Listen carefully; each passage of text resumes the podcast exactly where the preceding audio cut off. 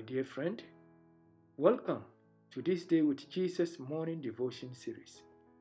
Today's devotion is entitled The Big Party. While we journey on as Christians, we will come across so many dark valleys. The path of righteousness the shepherd leads is not without trials. Being aware of this, we should be able to boldly face every life circumstance. The dark valleys may bring disappointments, anxieties, depression, persecution, etc. But we should show by our faith that the light of the shepherd never grows dim. Jesus is the light, and no darkness can overcome him.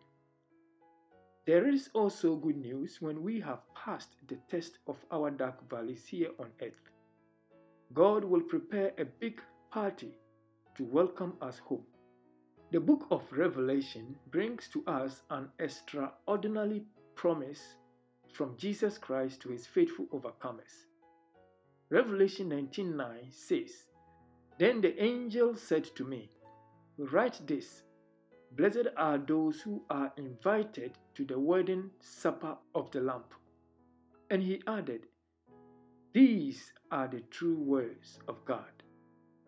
One writer says, Even if you have walked through a dark valley, perhaps the darkest of all valleys ever, God will lead you through it so you successfully reach the other side.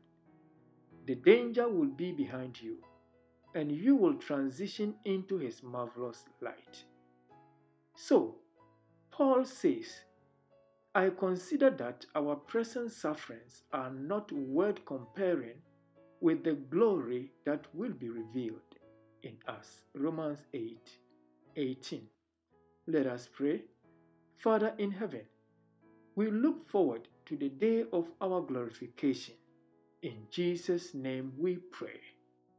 Amen. Jesus, Jesus, how I trust him,